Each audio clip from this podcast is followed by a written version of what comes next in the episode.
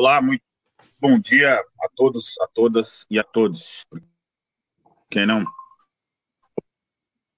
História indigenista no ar nesse 16 de outubro de 2021, o ano mais ferrado da história mundial até o momento. Direto aqui dos estúdios independentes da nossa querida terra indígena Maciambu, Palhoça, Santa Catarina, aqui na nossa aldeia Pirarupá. Eu sou o Cristo Pan, aqui mestre de cerimônias e apresentador do nosso programa Observatório Indigenista, sempre aos sábados às 11 da manhã, retransmitindo ali pelo YouTube, pela Rádio Cultura AM 930, ali no site da rádio www.culturaam930.com.br e também pela estação Democracia, na rádio web www.democracia.com. Sempre trazendo análises sobre a questão indígena e indigenista do Brasil e do mundo. Nosso programa, é, excepcionalmente nesse mês de outubro, nos dedicaremos à discussão acerca da questão indígena indigenista e a leitura que os partidos, movimentos sociais, partidos do campo popular e de esquerda trazem acerca da questão indígena. Essa primeira uma hora aqui seria uma conversa com os companheiros ali da Unidade Popular, só que tivemos um pequeno problema. Isso será no próximo sábado. Vamos nos dedicar aqui nessa primeira uma hora para analisar todos os acontecimentos é, dessa última semana, né, tanto a votação, aliás, o pedido de vista que Alexandre de Moraes devolveu, já o STF, bem como o, o assassinato de duas crianças, Yanomami, terrivelmente aí, relatório da CPI que indica Bolsonaro como genocida, entre outras coisas. É, no segundo bloco, na segunda uma hora, portanto, vamos receber o presidente do Partido Socialismo e Liberdade, Juliano Medeiros, para trazer para a gente essa visão do Partido PSOL, que teve, inclusive, já para co-presidenta como candidata nossa querida guerreira Soninha Guajajara. Então vamos aí ao pé do bambuzal, enquanto tiver bambu, mandamos flechas para o nosso programa aí, sempre presente, o nosso time de analistas aqui. Vamos fazer uma saudação inicial, um bom dia aqui com eles. Vamos começar aqui com o nosso querido Nuno Nunes. Bom dia, Nuno. Bom dia, Cris. Prazer estar aqui de novo no Observatório Indigenista, discutindo esse tema relevante, importante para o futuro do Brasil e dos povos indígenas. Fabão, prazer tê-lo aqui. Fabão deu um, uma sumida já está fazendo o corte de bambu. E o João está aí brigando com a tela, João. João deu alguma coisa aí, não é Covid, mas algum vírus. O João está tentando conectar. Acho que em breve a gente vai ter a Sandra aqui com a gente.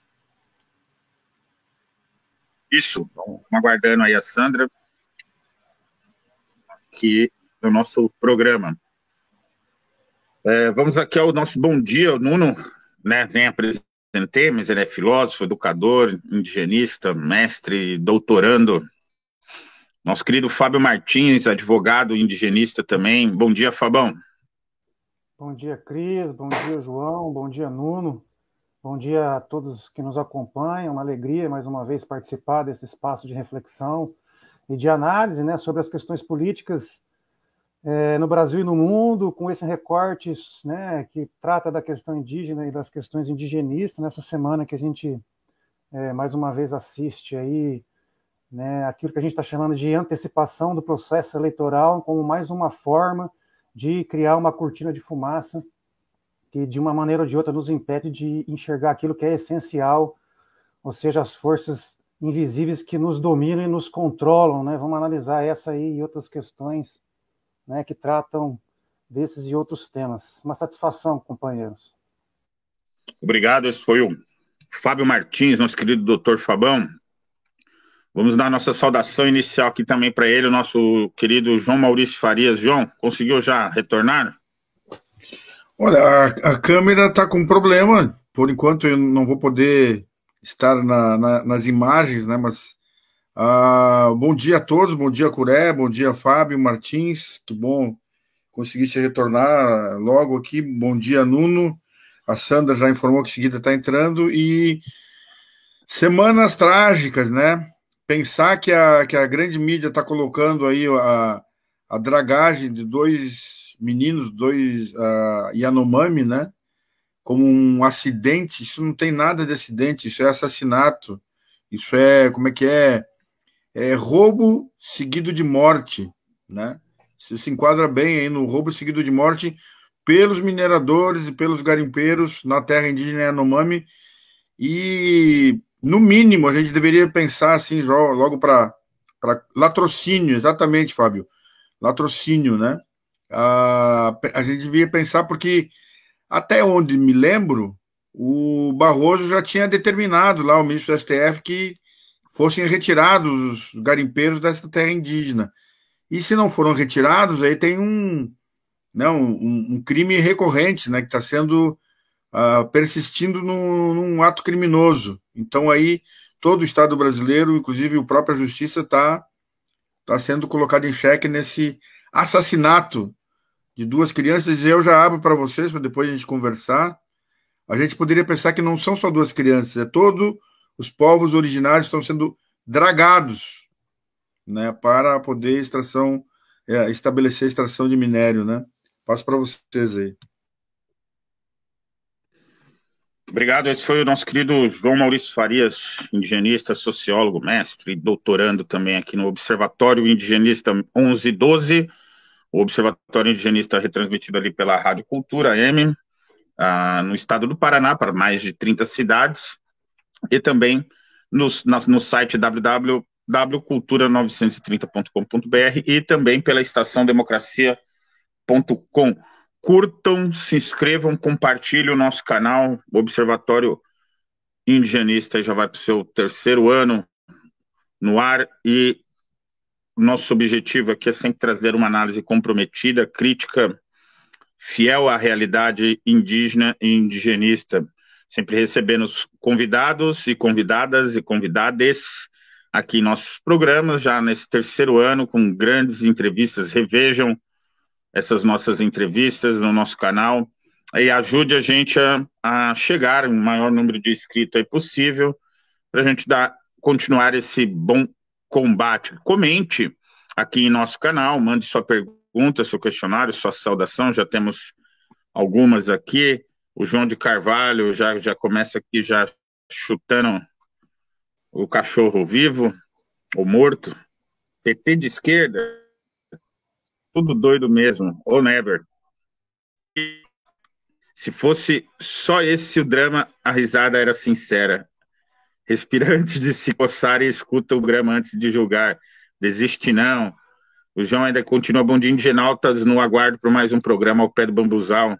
Mais uma semana de tristeza, força e clareza para todos. João Maurício aqui, nosso também apresentador, bom dia. O Fabião também. A Cisa, a escola aqui do nosso querido Felipe Bernardo. Bom dia, companheiros. Sempre presente aqui, aprendendo com vocês e prestigiando a todos. Nos, mantém, nos mantendo na luta, vamos em frente. E a nossa querida Andréa Nunes. Bom dia, bom dia, Andréa. Prazer você aqui conosco. Vamos aí começar a nossa análise, mais do que nunca agradecendo aí a, a todos, mas vamos, vamos com o nosso gel estrategista, filósofo e também é, é, um camarada aí dos povos indígenas de longa data, tem experiência não só de livros, mas também de campo.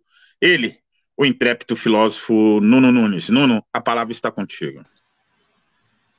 Rapaz, o que, que eu vou dizer lá em casa? Eu estava justamente em campo durante essa semana e, e observando as coisas aí que estavam acontecendo. É, aquela. Vou fazer uma, uma, uma, análise aqui do, desse para trás mente que aconteceu, do micro para o macro, né? Ah, o ministro é, Alexandre de Moraes, o famoso careca do STF, devolveu o, o, o processo que ele tinha pedido vistas, né? Do caso do povo lá, no Choclen, sobre, né, que, que, que, tem ali no, no âmbito dele o, o, a discussão sobre o marco temporal. Então, isso aí foi já uma, uma, uma notícia que, para os povos indígenas que estão aguardando a resolução desse, desse problema, né, dessa discussão toda, foi, foi bem-vinda, né, essa notícia que, enfim, o Careca não sentou em cima por muito tempo. E a gente tinha comentado aqui sobre isso. E a, uma, uma sugestão né, que, de análise naquela época foi que o Careca, Alexandre de Moraes, tinha pedido vistas porque no dia da votação não estavam presentes alguns ministros, como o Barroso e tinha mais outro lá que não estava, o Toffoli, né? E aí que são os dois constitucionalistas também, junto com o Alexandre Moraes ali é, no STF. E aí o Alexandre gostaria da presença deles para trocar uma ideia, né, para não deixar aquela coisa mais solta. Então agora está na mão do Fux, que é o presidente do Supremo Tribunal Federal, marcar, né, agendar a, a, o dia que vai ser essa, essa continuação da votação. E aí eu fico pensando, estamos agora com os, né, o, os, os, os tambores né, rufando para ver essa data, quando que vai ser, quando que não vai ser. Já estamos em outubro, o ano praticamente acaba mês que vem, né, em novembro, e depois tem umas férias coletivas nesse país, onde quem é rico vai para as praias, não as brasileiras, obviamente, deve ir lá para o Caribe, ali para aquelas praias próximos às suas contas bancárias é, de bancos internacionais, né? Para semear e para ver os seus milhões crescerem, assim como Paulo Guedes, né? Foi revelado nas contas que ele tem nesses paraísos fiscais e e aí a gente vai ver, né? O que, que pode acontecer, se vai ser a votação ainda esse ano, se vai ser ano que vem, para, enfim, finalizar essa, essa briga. E, por outro lado, no outro campo, a Bolsonaro se reuniu com a bancada ruralista para literalmente tocar fogo, né? Dizendo: olha, resolvam isso aí no Congresso e antes que o STF resolva, né, façam aí as suas, as suas alterações na Constituição por meio de, do, do, do PL. É, 95, né, Fabão? Já até esqueci o número. E né, antes que o STF vá lá e, e, e, defina alguma jurisprudência e tal. E aí, então, a briga do marco temporal já ocupou aí o, o pleno espectro, né, que é os, todos os espaços ali dentro do STF, no Congresso Nacional e no Poder Executivo, na Presidência da República, descaradamente, né, Bolsonaro e os seus, os seus militares de plantão ali, né, botando o Brasil inteiro contra os povos indígenas. E os povos indígenas, por sua vez, estão bem protegidos com articulações feitas com é, uma boa antecedência, em diálogos com o sistema financeiro, com o sistema de financiadores do agronegócio, e dizendo: olha, se vocês continuarem é, financiando esses esses caras aqui, eles vão matar a gente. E então a gente chegou naquela situação do duelo mexicano, famoso duelo mexicano, onde cada um está com a arma apontada para a cabeça do outro, né? O duelo mexicano é composto não de duas pessoas, mas de três, né? E quem atirar primeiro vai receber um tiro do, do, do seu do seu opositor ali e e eu fico pensando aqui, analisando o que, pode acontecer com isso. E aí, como a gente tem uma as metodologias, Cris, de análise, e como tu lembrou aqui, vão também compondo com a geopolítica, é, vou deixar para meus companheiros de bancada falarem aqui, mas. Opa, a Sandra chegou aqui. Sandra, bem-vinda. É, eu queria só dar uma pincelada aqui porque a gente tem que ver o que acontece nos outros lugares, com outros povos, outros países, né? E a gente tem que ver aqui que esse Brasil ele é um, um, país que onde iniciam muitas coisas de testes, né? Assim como o Chile, é onde iniciaram muitos testes sobre neoliberalismo, né, ditadura é, na década de 70, né, com, a, com o assassinato do presidente Allende lá no Chile, né? E agora no Chile, o, o atual presidente, que tem, por sua vez, sua conta nos paraísos fiscais, está é, tá sendo responsabilizado por isso.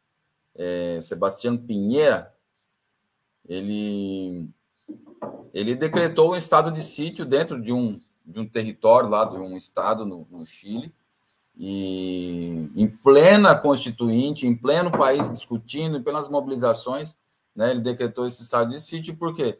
Porque lá os Mapuche, né, o povo indígena resistente, milenar lá no Chile, é, no seu território, o território Mapuche, inclusive, vai do, do, do, do, Chile, da beira do Pacífico, até o Atlântico, né? É um, é um, é um território é, ali da, do paralelo, né? No, a gente, analisando o mapa, na parada 27, acho que é o 28 ali, é, lá dos Andes até, o, até a Argentina, e, e aí eles né, foram fazendo acordos e vários